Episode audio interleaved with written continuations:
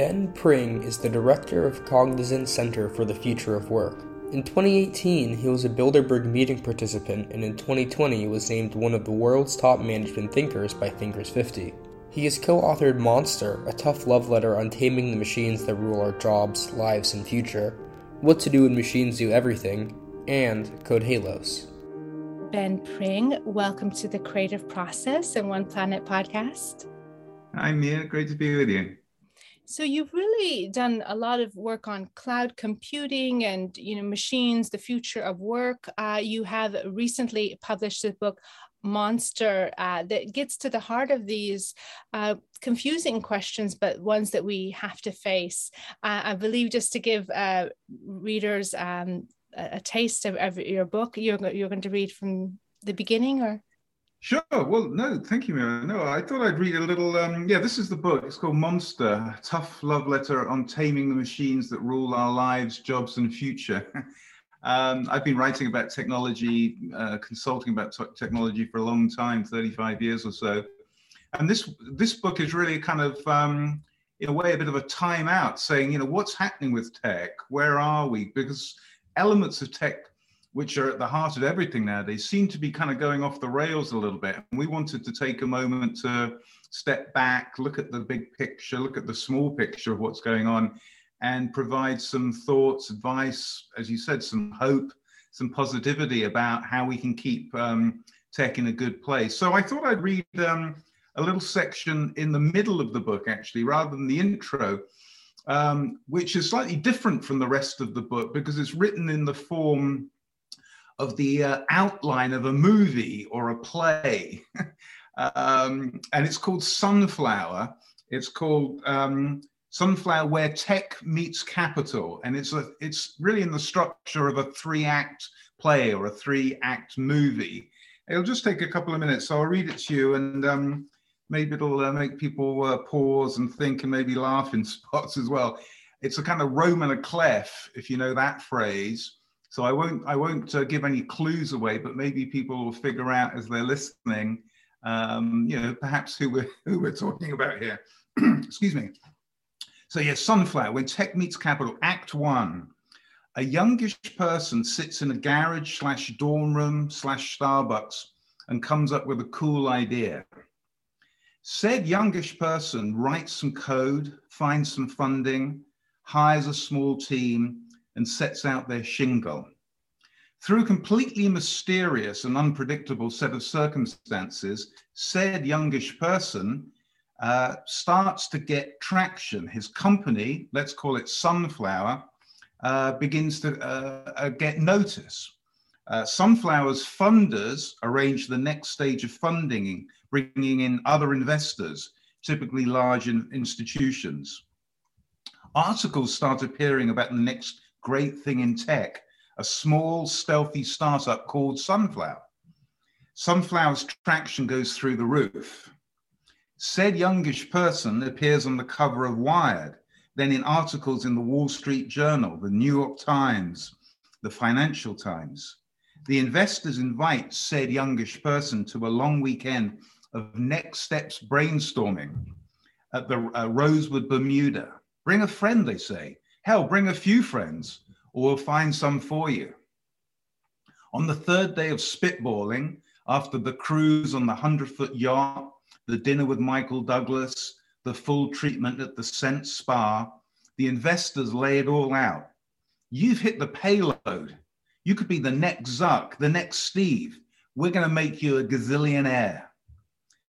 G- gazillionarization begins. The process is simple harvest profile data from the usage of sunflower and sell ads against those profiles. Gazillions flow. Said youngish person becomes unimaginably wealthy. The investors get wealthier yet. Another great American success story.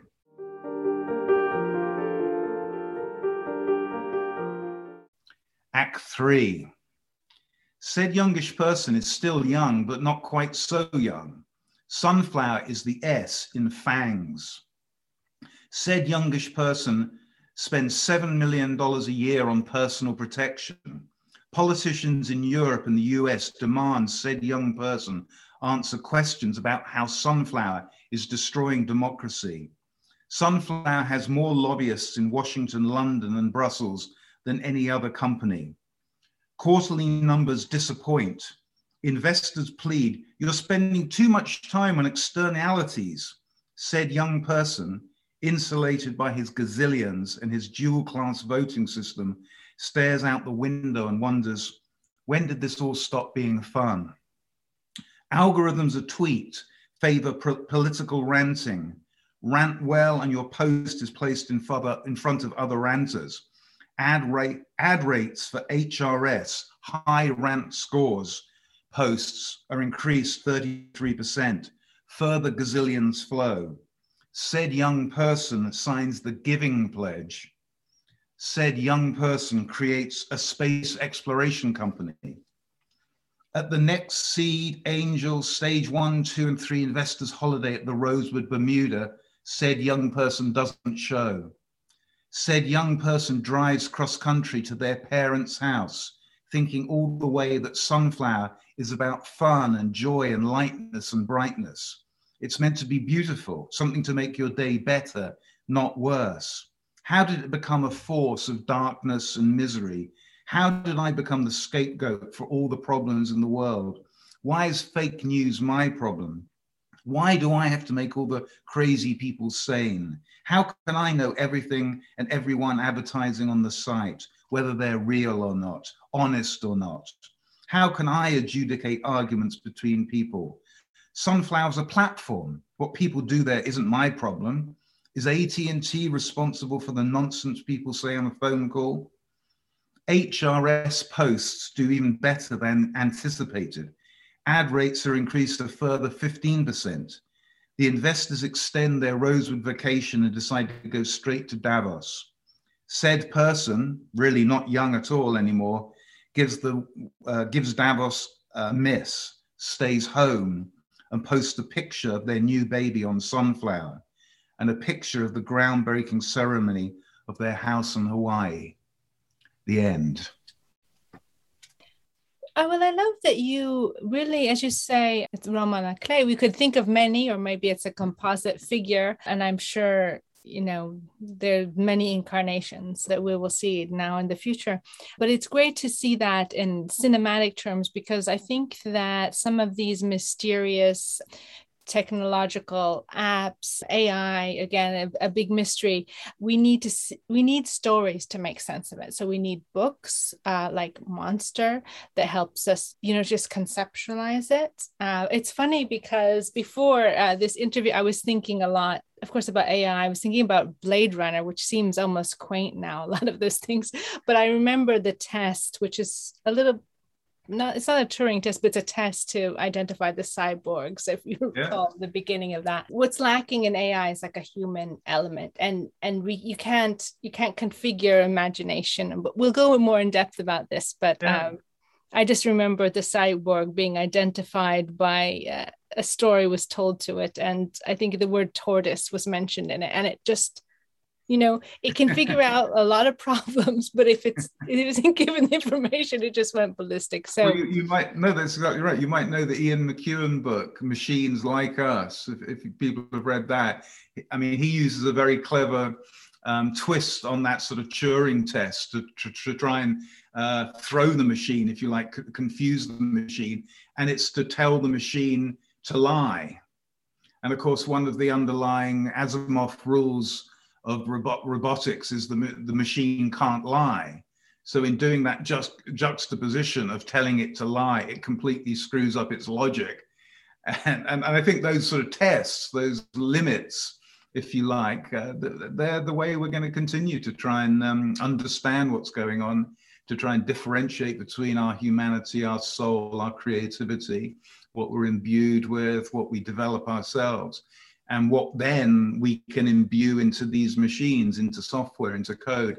And the point really of that little story, as you say, written in a sort of cinematic way, is to is to make it sort of very human thing. I mean, a lot of people look at what's going on in tech, in big business, in AI, and they forget that at the heart of all of this are stories about individuals. They're, they're stories about people.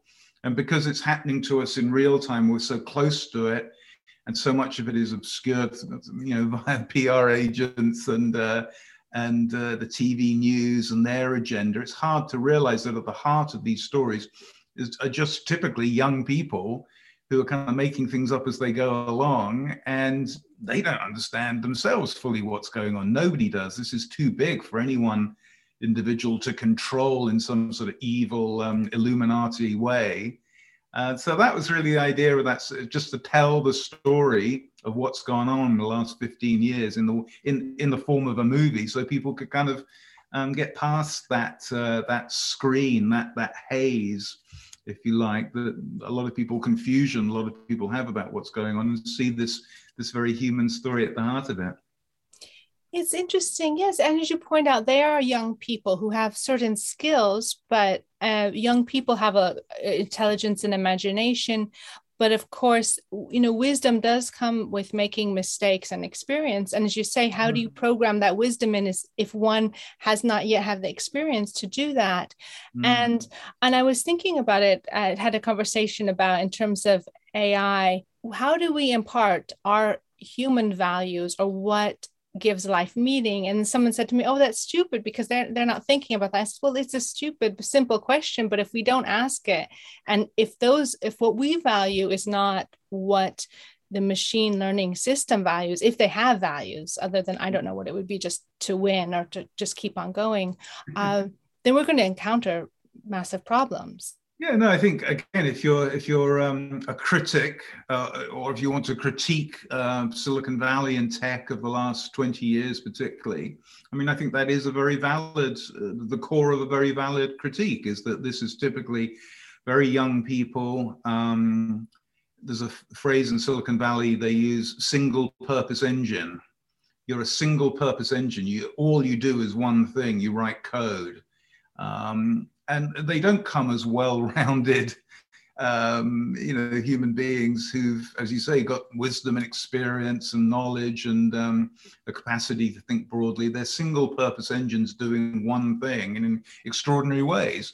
And and they've been encouraged to do that by the ecosystem around them by the funding that's been pumped into them by people whose whose only motivation is simply to make more money um, and you can see the results of that. You can see the results of that in the world as this technology has you know, grow, grown from a sort of little acorn now to being the biggest sequoia in the forest. And it's it's it's you know shading every other tree. It's taking all the light. It's taking all the energy from the forest, and it's distorting so much in the world. Um, now, I love technology. I've always been in tech. I I think tech is ultimately a force for good, and I think ultimately you know, there is a good news story. We'll work our way through this problem as we've worked our way through all sorts of problems through history. But but um, there's still a lot of people who are enthralled to technology, and and certainly the sort of environment, the the regulatory environment of the last 20 years has been we don't really know what these young kids are doing. It's kind of interesting. We should just let them get on with it. And uh, again, there was logic to doing that 20, 30 years ago, but there's less logic to that now.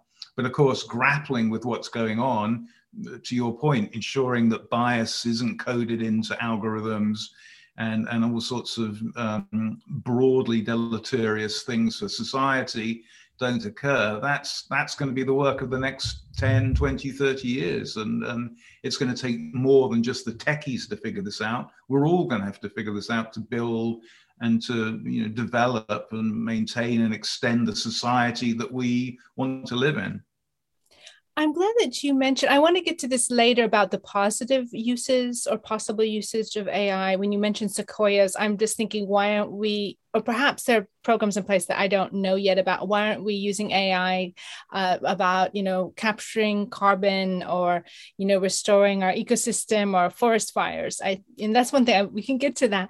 I just want to go in, into into your book and you identify as one of the most important issues of our times. Of have we uh, questions of our times have we inadvertently built some kind of technology monster that is attacking our society our economy and even our individual psychology and if so what we should do about it That's that's the question du jour, isn't it? In a way, that's the that's the question. This tech that we're talking about that's become so powerful, is it beginning to harm us individually, collectively, societally?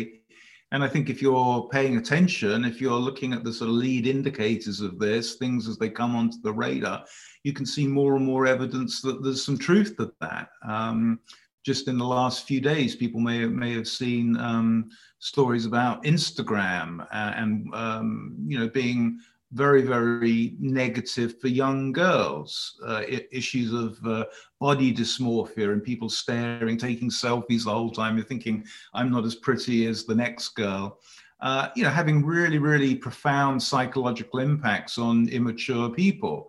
Uh, that's just one example. Um, so there's more and more examples of that where, yeah, I think this technology which has barged its way into the middle of everything, uh, and we, as I say, we've all been enthralled to it. We, we all love our phones. uh, you know, I think we've got to now uh, step back and say, well, what's the good and what's the bad? And if there is bad, if we can acknowledge there are negative things in this discussion. What should we do about it?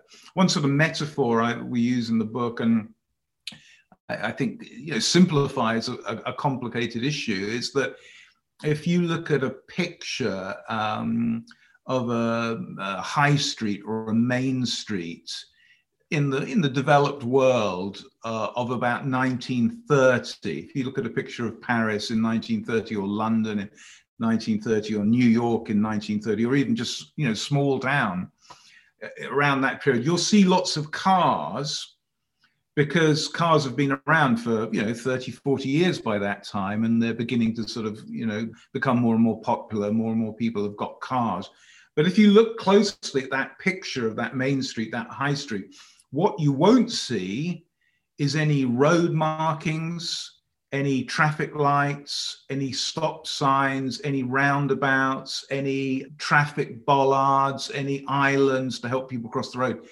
Look at another picture of the same street 30 years later, and all those things are suddenly there.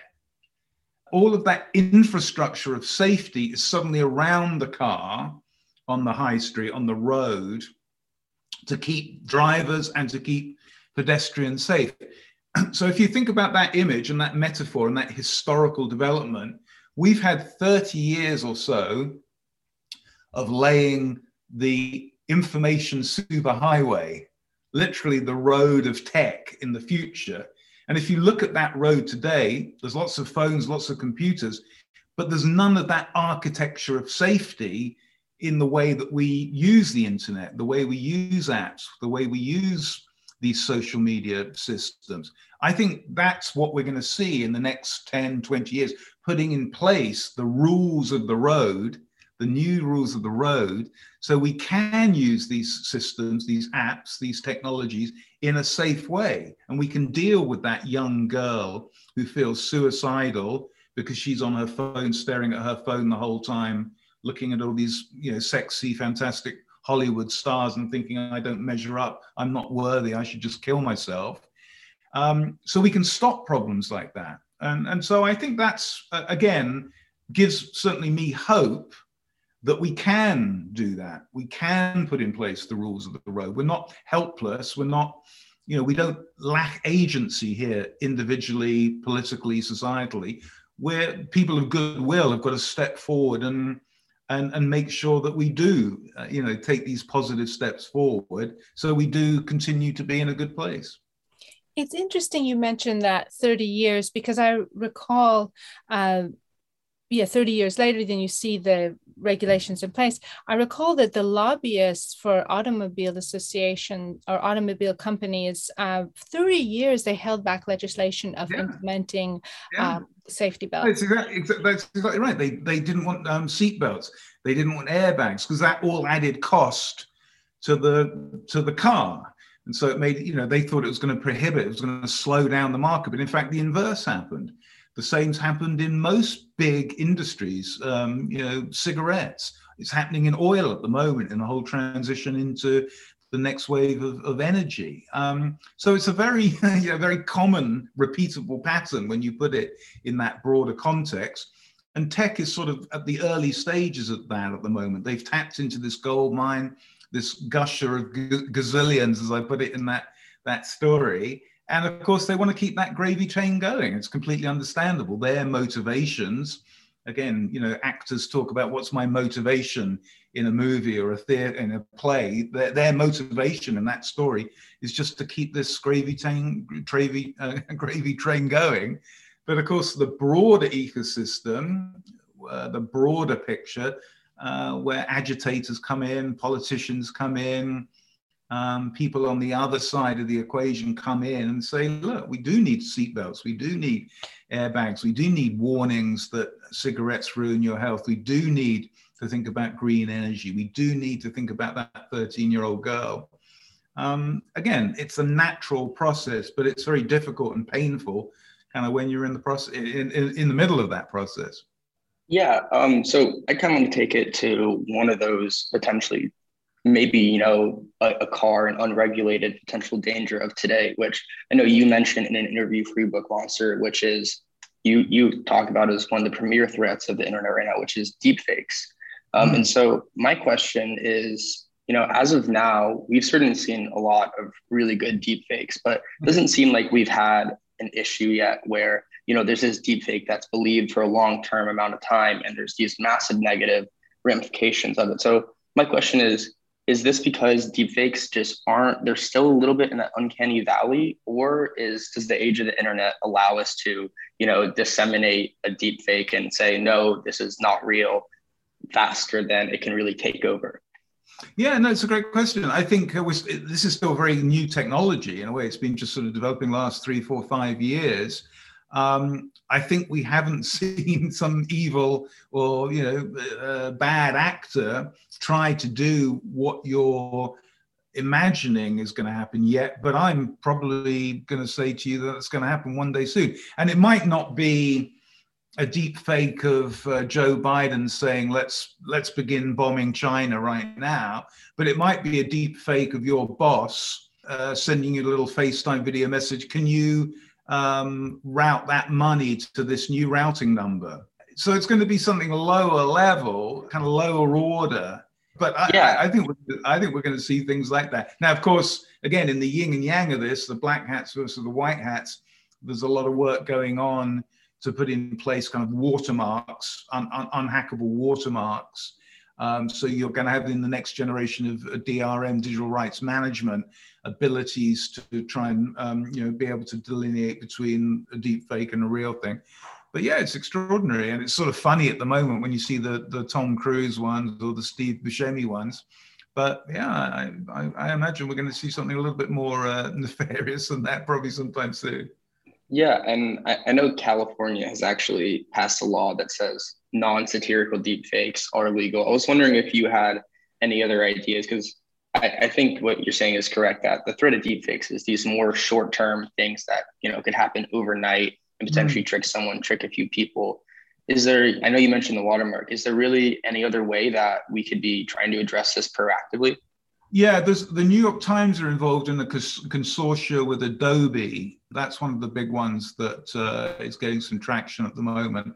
But I think there's going to be a lot of innovation in this in, in the next few years. Again, because it's sort of been seen as somewhat trivial and funny so far, I don't think there's been a huge amount of, uh, you know, effort by that many people to focus on it. But um, I, I, think the, in, in a way, it's kind of good that it's become a, a high profile thing before anything particularly bad happens. Imagine if this had been like, um, if you know the famous story of H.G. Uh, Wells' uh, uh, story, The War of the World, and um, um, uh, gosh, my mind, Citizen Kane guy, um, Orson Welles.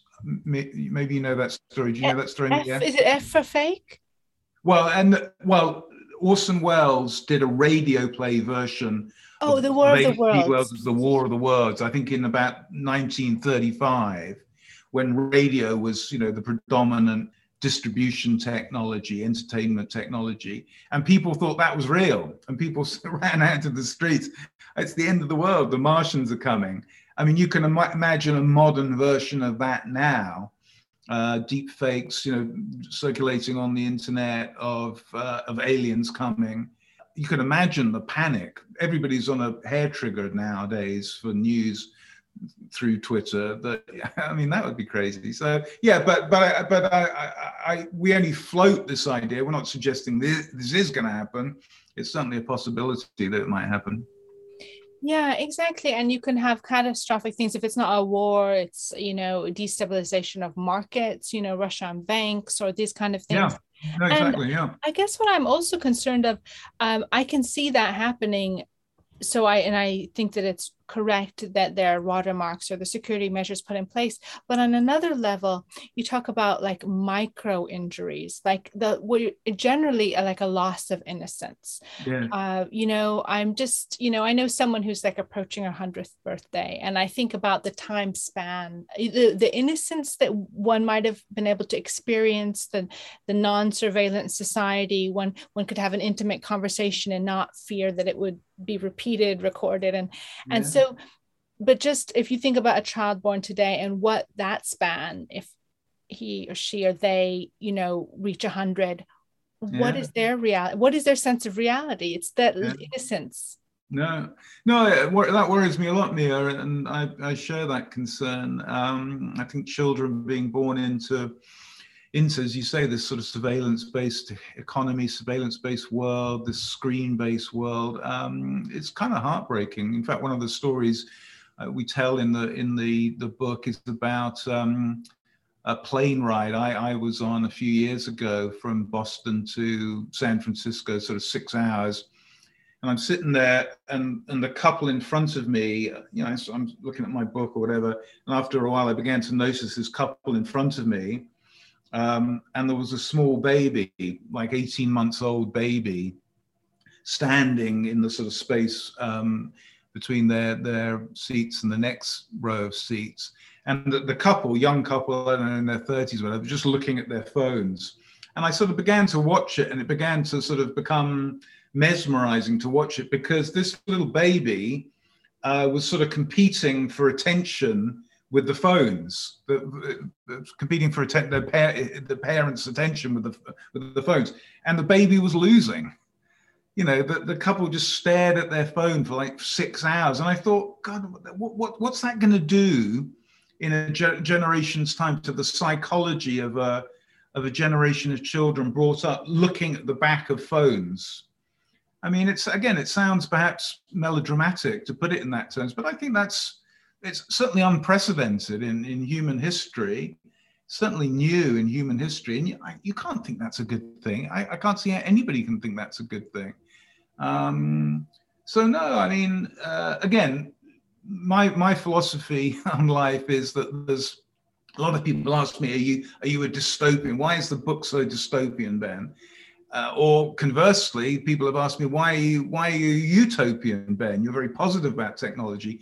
And my answer to that has always been, you know, we know in history, we know 100 years ago that the world was full of awful things uh, war, pestilence, uh, poverty. Um, uh, the world, in a way, is, is a much better world today than perhaps that 100 year old person was born into. But at the same time, 100 years ago, people fell in love, created great works of art, got drunk, had a good time. So the, the past was was a utopia and a dystopia. If you think about the, the present, uh, the world is full of awful things, many of the things we're talking about, but people fall in love, create great art, uh, get drunk and have a good time. So if that's logically true that the past and the present was was full of good and bad, why do we think that the future is either going to be a utopia or a, dy- or a dystopia. It's not. It's going to be full of good and bad. People are going to fall in love, get drunk, create great art, but we're going to be surveilled. Uh, and we're going to have all sorts of awful things like deep fakes, destabilizing the world. So I think if you think about it in that way, I, I've never been nostalgic for that hundred year old person's world that they were born into. I mean, read Thomas Hardy and or Charles Dickens or uh, uh, any of the great you know writers of history, and you can see how awful the past, you know, lots of things in the past were. Uh, lots of things are awful today, um, and lots of things will be awful in the future. But at the same time, technology is creating in medicine, uh, in the distribution of education, in the distribution of art. Lots of incredible new possibilities and taking us to the sort of the next level of lots of things. And again, as a sort of rational human being, I think one's individual job and then my corporate job, if you like, as a sort of thought leader for a large corporation, is to kind of acknowledge the limitations, the downsides, the dark sides, to celebrate the positivity and then to try and sort of manage both of those to, to not get too carried away with the good not too carried away and depressed but with the bad but at the same time not uh, sort of argue that the bad doesn't exist and we should ignore that. Because again i think that doesn't serve anybody you know ultimately particularly well Yes, of course. We have to address, as your book does so wonderfully, the good, the bad, and the ugly, and to work with it because AI and machine learning and all these different systems, they're not going away. So we have to uh, a- adapt to them and have them adapt to us. More importantly, yeah. we just understand who's who's leading. but with AI, yeah. it is a little bit. Um, it can get a, a little out of control. We're particularly interested because. Um, you know, we have also our One Planet podcast that's devoted just to the environment. So, uh, know, how can it be harnessed for really, you know, solving our problems with mm. global warming, forest fires? I mean, I would. It's heartbreaking to see those forest fires every year, and yeah. maybe you're aware of some um, solutions that are in place or are being or in the planning. Uh, they could address those problems that we cannot do at uh, address at a greater speed. Yeah. Well no i think that's exactly right. I think these technologies you know um, what people call the internet of things placing sensors on inanimate objects and in, in effect making them animate making them smart uh, deploying ai machine learning based systems to understand the, the huge quantities of data that we're going to be able to harvest from the, from those things. I mean, I, I think that does give one hope. I think that is exactly the way we're going to try and tackle a lot of these challenges. Now, the reality is we're at a very early stage of that, and there are just sort of fledgling efforts to deploy uh, this kind of leading edge tech into what we call the green rush. You know, this next sort of wave of opportunity, commercial opportunity to deal with these problems. But I think that's absolutely going to be the, the way forward, and there's going to be um, huge potential progress made in that way. Um, I have a friend who lives locally who um, works in the marine biology uh, world, and he's very involved in using machine learning uh, systems to analyze these huge, huge data sets that's generated from sensors uh, in different parts of the ocean, um, looking at all sorts of things uh, fish stock, plankton stock. Um, there's you know huge amounts of detail work going on, and so that's just one example that I'm familiar with, where that data set is far too large for any individual or even any kind of uh, software system from five years ago to be able to understand to look at what is the the signal in that noise, if you like. Um, but he's beginning to get interesting, you know, uh, data sets, interesting results coming out of that uh, that data, uh, giving him sort of insights as to new solutions, new new opportunities. So yeah, I, I think um, again, we we going back to your uh, you know, initial comment where you started me at, and, and, in a way prompted by that that sort of uh, screenplay, if you like, in the book we still, a lot of people still tend to look at AI, particularly in this sort of cinematic movie based way. It is, you know, Blade Runner, it is her, it is, uh, you know, uh, The Terminator, all, all movies that we've seen through history. But the reality is that it's just ultimately when you look at the reality of what's what, what this technology is, it's just very clever software. Uh, it's no more you know threatening than that. It's just very clever software uh, that can begin to do things that uh, um, five, ten years ago would have required a human to program that piece of code. The code can just sort of self-generate now. So it's not the Terminator. It's just the next generation of smart software, and everybody alive today using you know Word or using Zoom or using their phone is benefiting from software, you know, and hardware, but software mainly that's got smarter and smarter. It's just the next level of that. It's not that kind of Hollywood version that we have in you know in our minds from uh, Saturday night movies. Yes, I mean, some people argue that we're a kind of software, and I guess in our DNA, and we're self-learning. Yeah. Um, but I think you know sometimes it's those empty spaces, and you know there's intelligence and wisdom and slowness as well. And I think that's what's frightening when we think, consider machines that don't seem to exhaust. Well, I, I, think I, I, again personally, I completely agree with you. I wrote a piece a few years ago called "the the vacuum, the void, and the deep, dark, truthful mirror." And it was all about this idea that, in a way, to, to be creative, to create, you have to have a vacuum.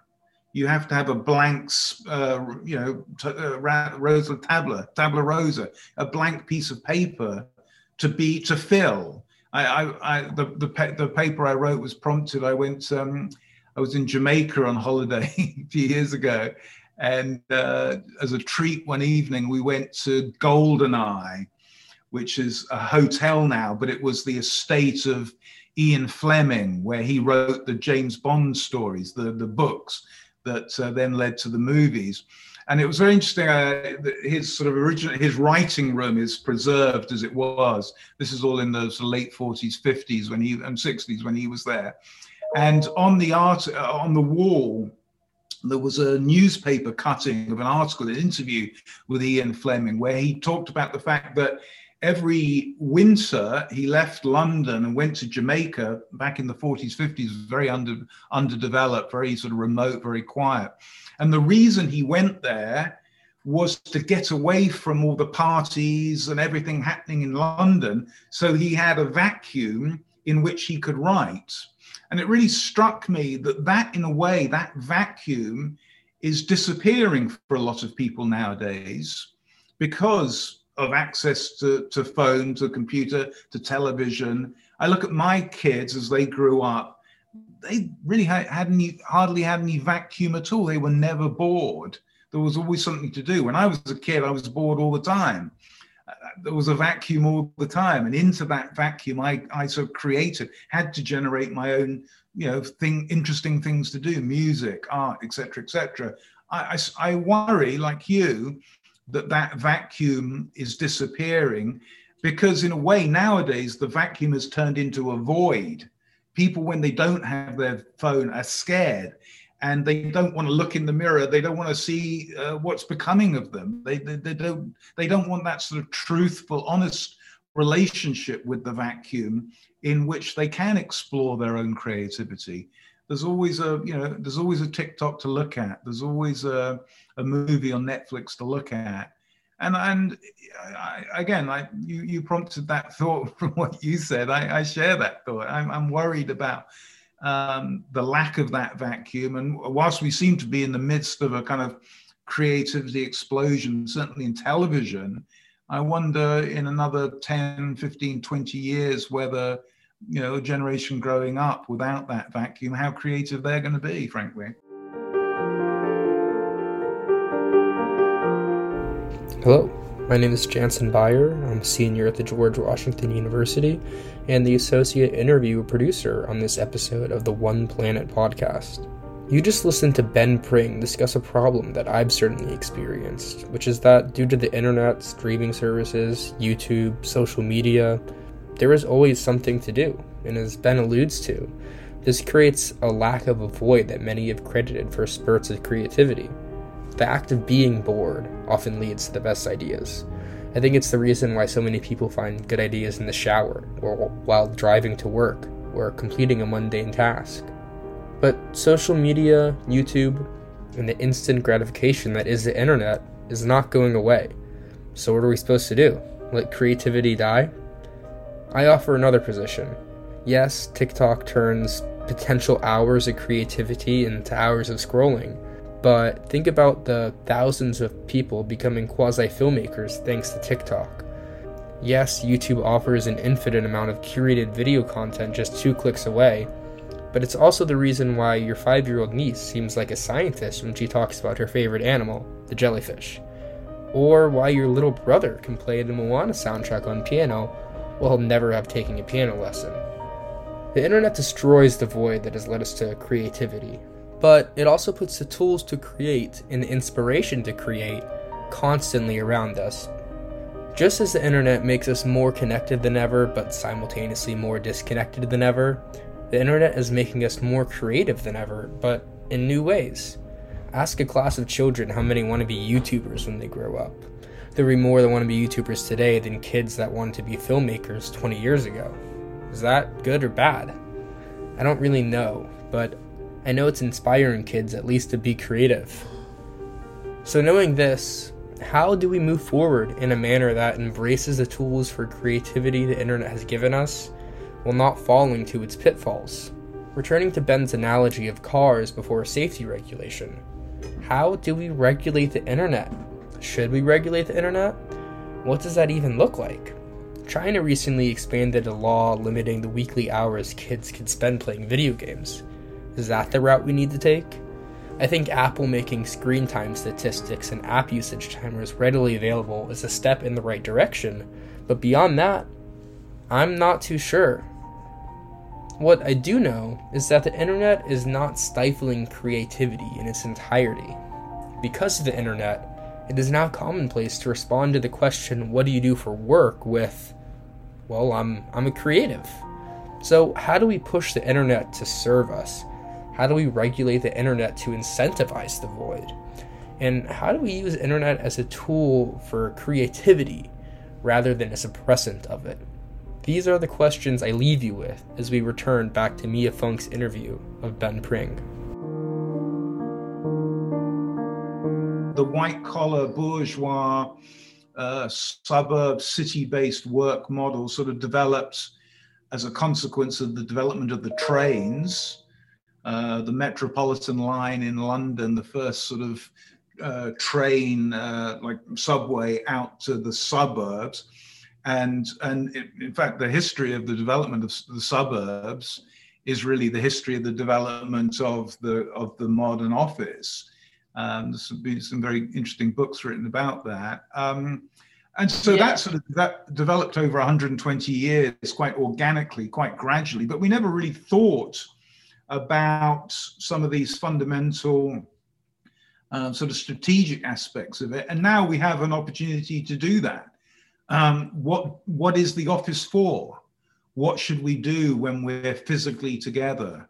How should we think about the mix between not being together and being together? How should we think about that differential between introverts and extroverts? And the sort of the, the, the model I've come up with, and it seems to resonate with people, is I make a distinction between what I call heads down work and heads up work.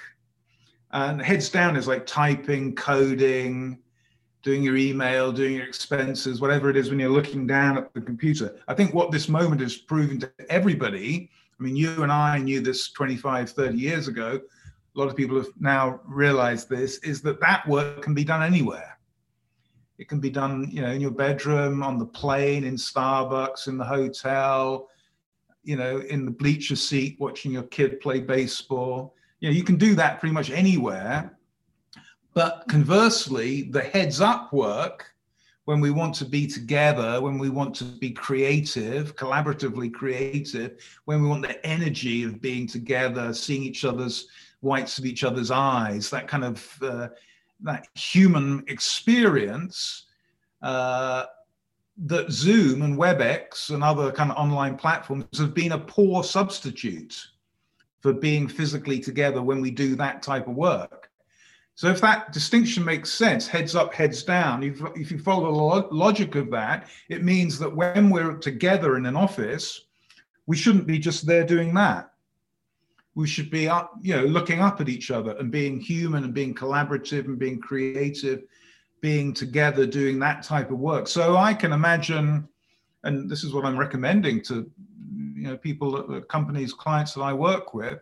You remember when you used to walk around a city and you used to look for a, a free Wi-Fi uh, sticker in the corner of a window of a cafe you wanted to get online let's reverse that. Let's make the office Wi Fi free. Let's go back to the office, but not be looking at our phones and our computers the whole time. Let's go back there to be human, to be creative, to collaborate. Yeah. I, so that might be might you might begin to see that model, that distinction, and in a way, this is the notion of hybrid work. Go, you know, be at home, be wherever you work best to do that, the heads down, but then go when you need to be with other people to do the heads up. So that might be a couple of days a week or a couple of days a month. And that might be the kind of hybrid model that we see emerge.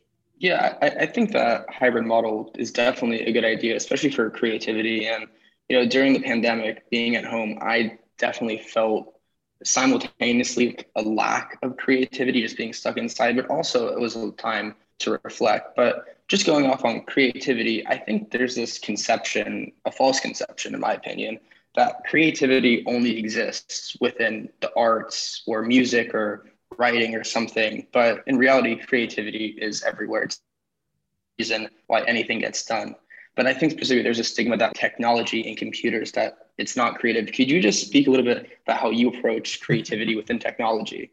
Yeah, no, I completely agree with you, and that's very well put. There's huge amounts of creativity in non-creative businesses. Uh, you know, creatives, writers, who are sort of you know higher up the uh, the food chain, the sort of, if you like, the aspirational food chain, sort of tend to look down on everybody else and perpetuate that myth. This is C.P. Snow's Two Cultures, if you know this famous essay that he wrote in the 50s he was a, academic in Oxford um, about how it was regarded as very, very um, uh, what's the phrase he used? It was unacceptable for a mathematician or a science not to know and to love and appreciate and understand Beethoven's fifth but it was completely acceptable for a musician or a writer not to have the first idea about calculus or DNA or any, and so that, that, he was sort of talking about these two cultures.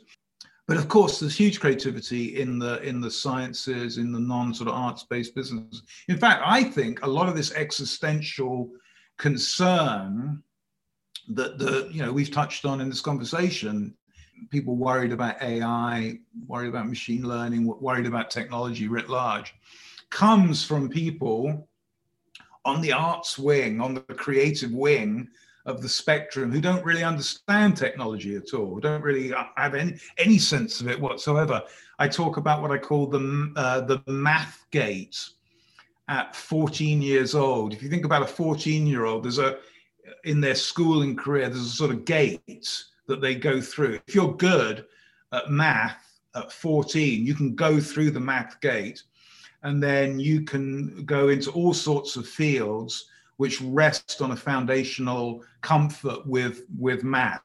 So you can go into biology, you can go into med- medicine, you can go into you know finance. If you're no good at math at 14 and you can't get through that math gate, you can't go into any of those industries you have to go and be a journalist or a, uh, a musician or uh, something that doesn't rely on math. And if you look at the big picture, the industries that are math reliant are all typically going gangbusters at the moment. I, I, I say that if you're a kind of nerdy, techie, math, sciencey type of person, this has never been a better time to be alive because these industries are now the industries of the future. We've, you could argue, we've had uh, peak literature, we've had peak opera, we've had peak rock and roll, we've had peak cinema, but we haven't had peak tech or peak science. Uh, we've still got huge mountains to climb in those disciplines. And I think the existential fear that uh, journalists and politicians, who typically tend to be non math people, have is being expressed in this oh my, my God, but, you know, what are we going to do? how am I going to beat the robots? Because I, I can't go that route. I can't compete with these people.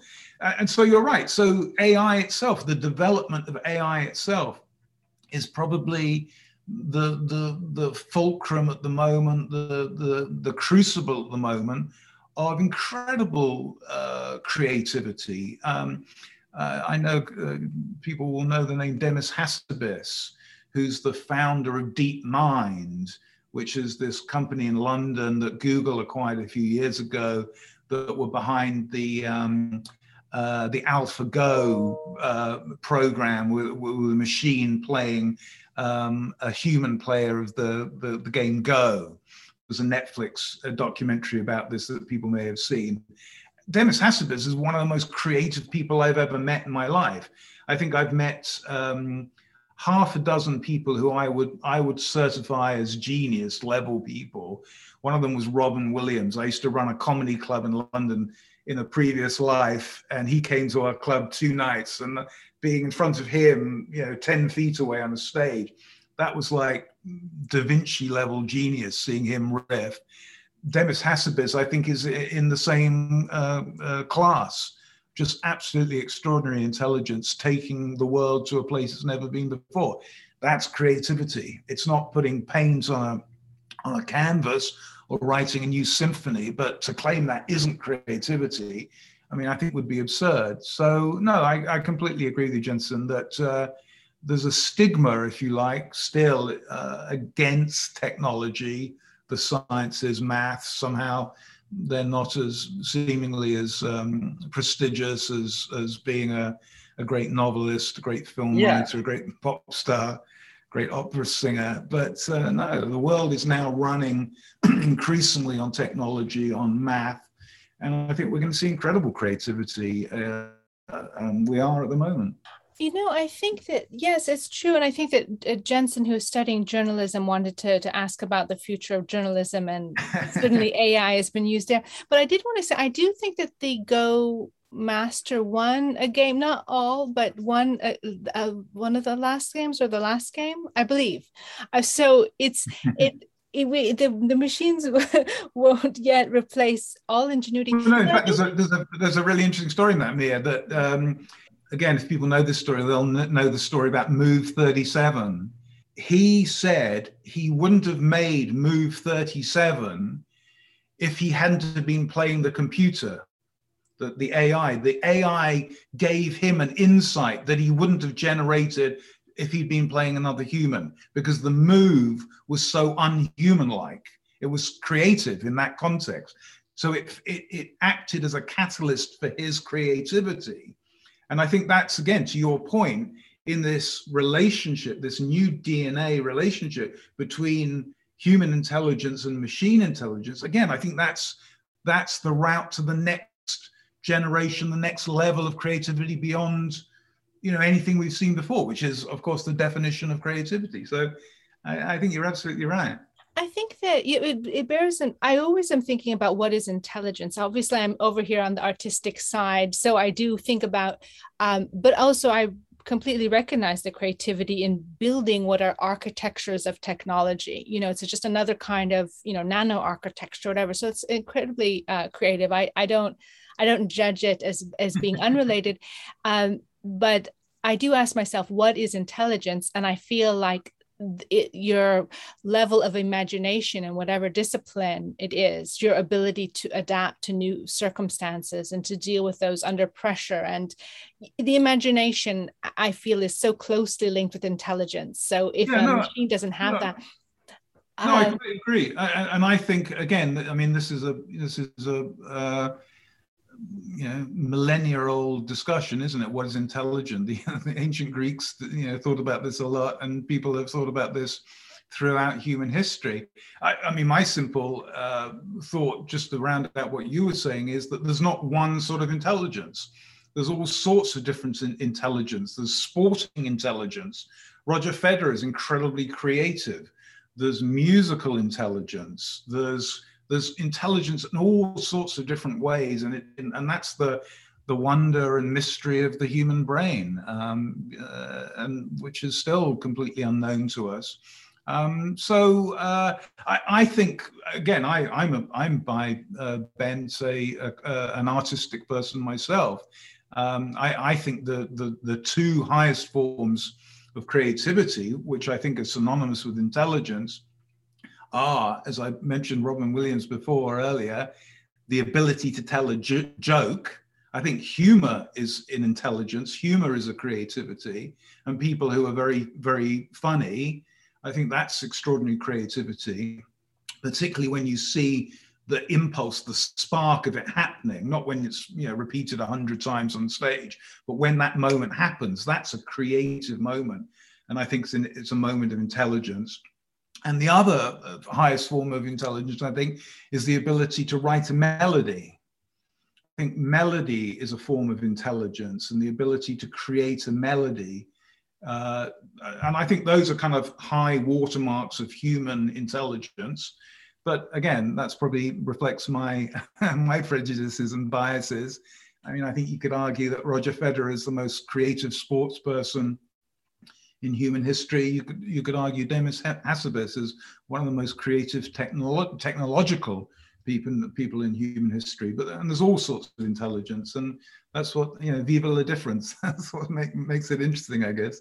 It's interesting that you uh, cited uh, comedy and music uh, to i mean of sporting as well uh, these they rely heavily on time i think and time is also a measure a mathematical measure yeah. and so i feel and i think a lot of people have taken it on board that uh, there are mathematical abilities that uh, definitely occur in musicians and composers and so and i've interviewed so many different creative people and yeah. even you know writers uh, screenwriting and film editing that uh, relies they've said oh my so much math involved in that, you know, yeah. to fit these huge yeah. stories into one hour, two yeah. hours or something. No, I, I, amongst many of the tech, techie people I've worked my whole life, there's always been a very strong Venn diagram overlap between techie people, math type of people, and music.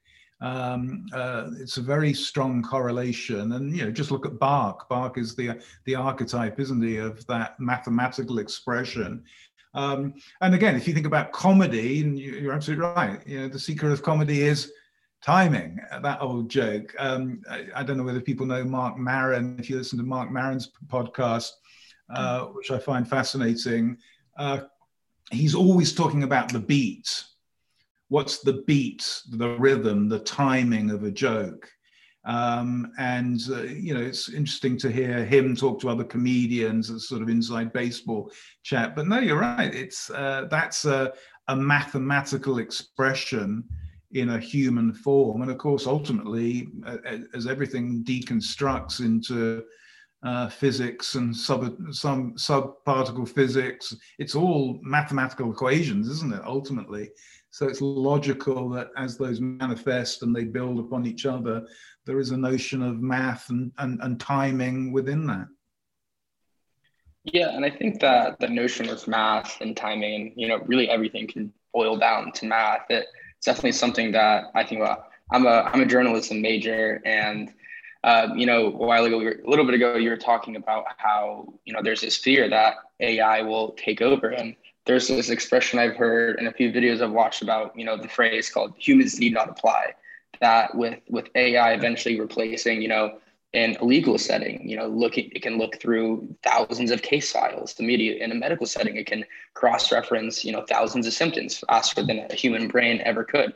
And you know, there's AI tools that write journalism articles, that write music. So my question is, do you think that these AIs will really, you know, take these jobs over? And you know, I'm sure there will be new jobs for still people that are writing, but do you think we'll see this foreshadowed idea of where robots are writing 60% of our articles or you know writing the the beats to our favorite pop tracks on the radio? Uh, we wrote a book a few years ago 2017 called what to do when machines do everything. And it was all really about this issue. And we went out and we interviewed um, some of the companies creating that uh, writing software. Uh, and even back then um, uh, we, we, we, cited cases of uh, if you go on to ESPN and you look at sports stories, write ups of a game on ESPN, that's very often being done by automated writing software.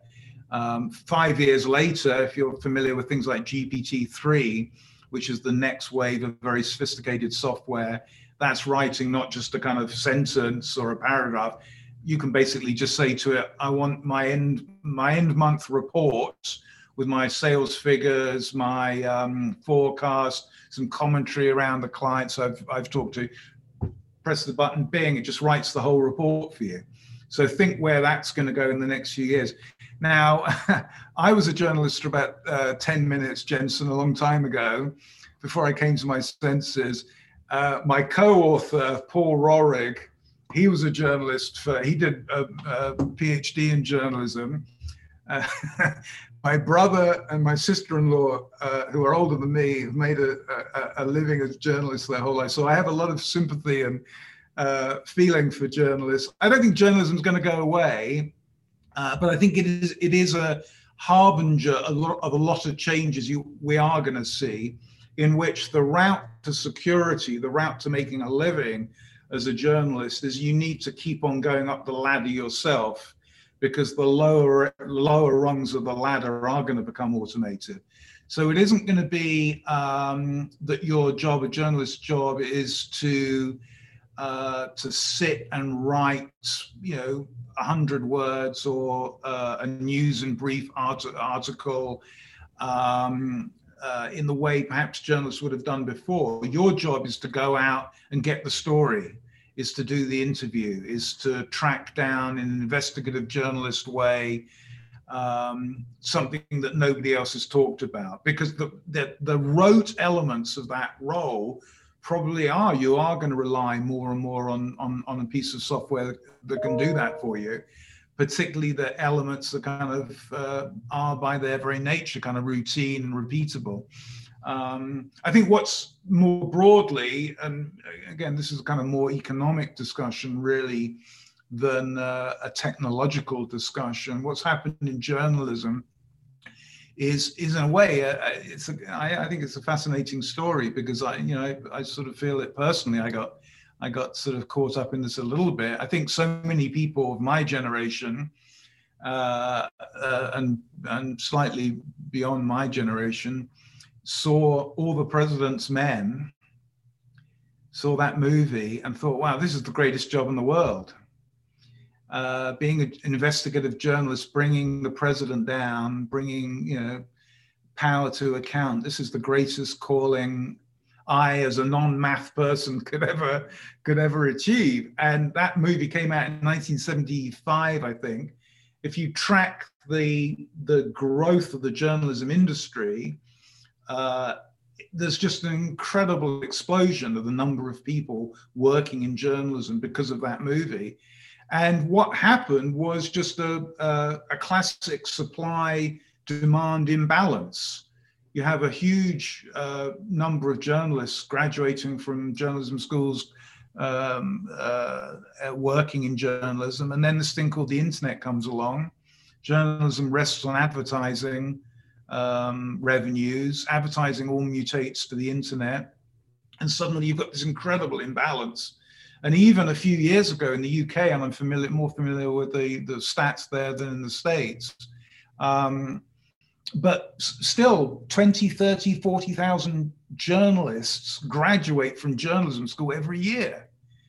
I mean, that is absolutely mad um, uh, because there aren't 30 or 40 or 1,000, you know, 40,000 new journalism jobs being created every year. Um, so I don't think the I don't think that the profession goes away. I don't think the need for the profession goes away. I think the whole notion of micro journalism, micro newspapers might we might see a sort of a renaissance in very localized news. Uh, that might be one route forward. Um, but the other route forward is to keep on really going up that kind of value chain, as people like me talk about, to do the higher value added stories. Because, yeah, automated insights, uh, which is one of the big journalism writing uh, software programs, they are going to do more and more of that lower order, order stuff. So um, I think you're going to have to run sort of harder than faster than you think to kind of uh, to outpace this uh, this monster coming behind you. There's really uh, now a big push for the creative economy. And I know that that's something you've also been uh, analyzing, not just with the future of work, but with the future of cities. And I was wondering, as you really analyze cities that you feel are um, you know exciting or doing interesting things or showing the way forward what were mm-hmm. some of the qualities that they shared and you know how could we be learning from them yeah, yeah. No, obviously, you know, Richard Florida is well known as writing about the creative classes and the impact that that has on cities.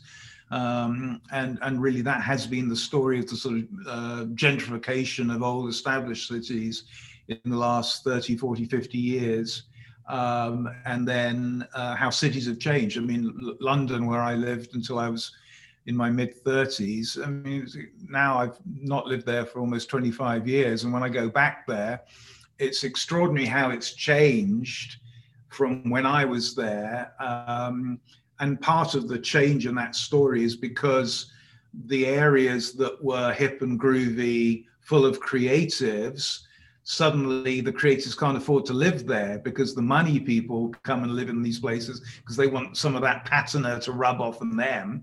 And so London has sort of priced out uh, the creatives in a way. Initially, they went east, they went from Notting Hill to Shoreditch, and the whole uh, sort of balance of power in this big city changed in a very short period of time. But now London is so expensive the bankers, the financial people have gone into Shoreditch, the, the creatives can't be in London at all. So they're now in Brighton or they're in uh, other parts of, uh, of the UK. The same's happened in, in America. The same's happening in New York now. You think about what the Lower East Side was like 40 years ago in the sort of punk revolution and those cold you know, water walk up lofts in Soho which you know the Talking Heads were living in in 1975, they're now five million dollars or ten million dollars. So the Talking Heads, when they're 22, couldn't live there anymore, and so they went to Brooklyn, and now they've gone to other parts of New York. But now those places are too expensive. So in a way, this is the natural process if you step back from it.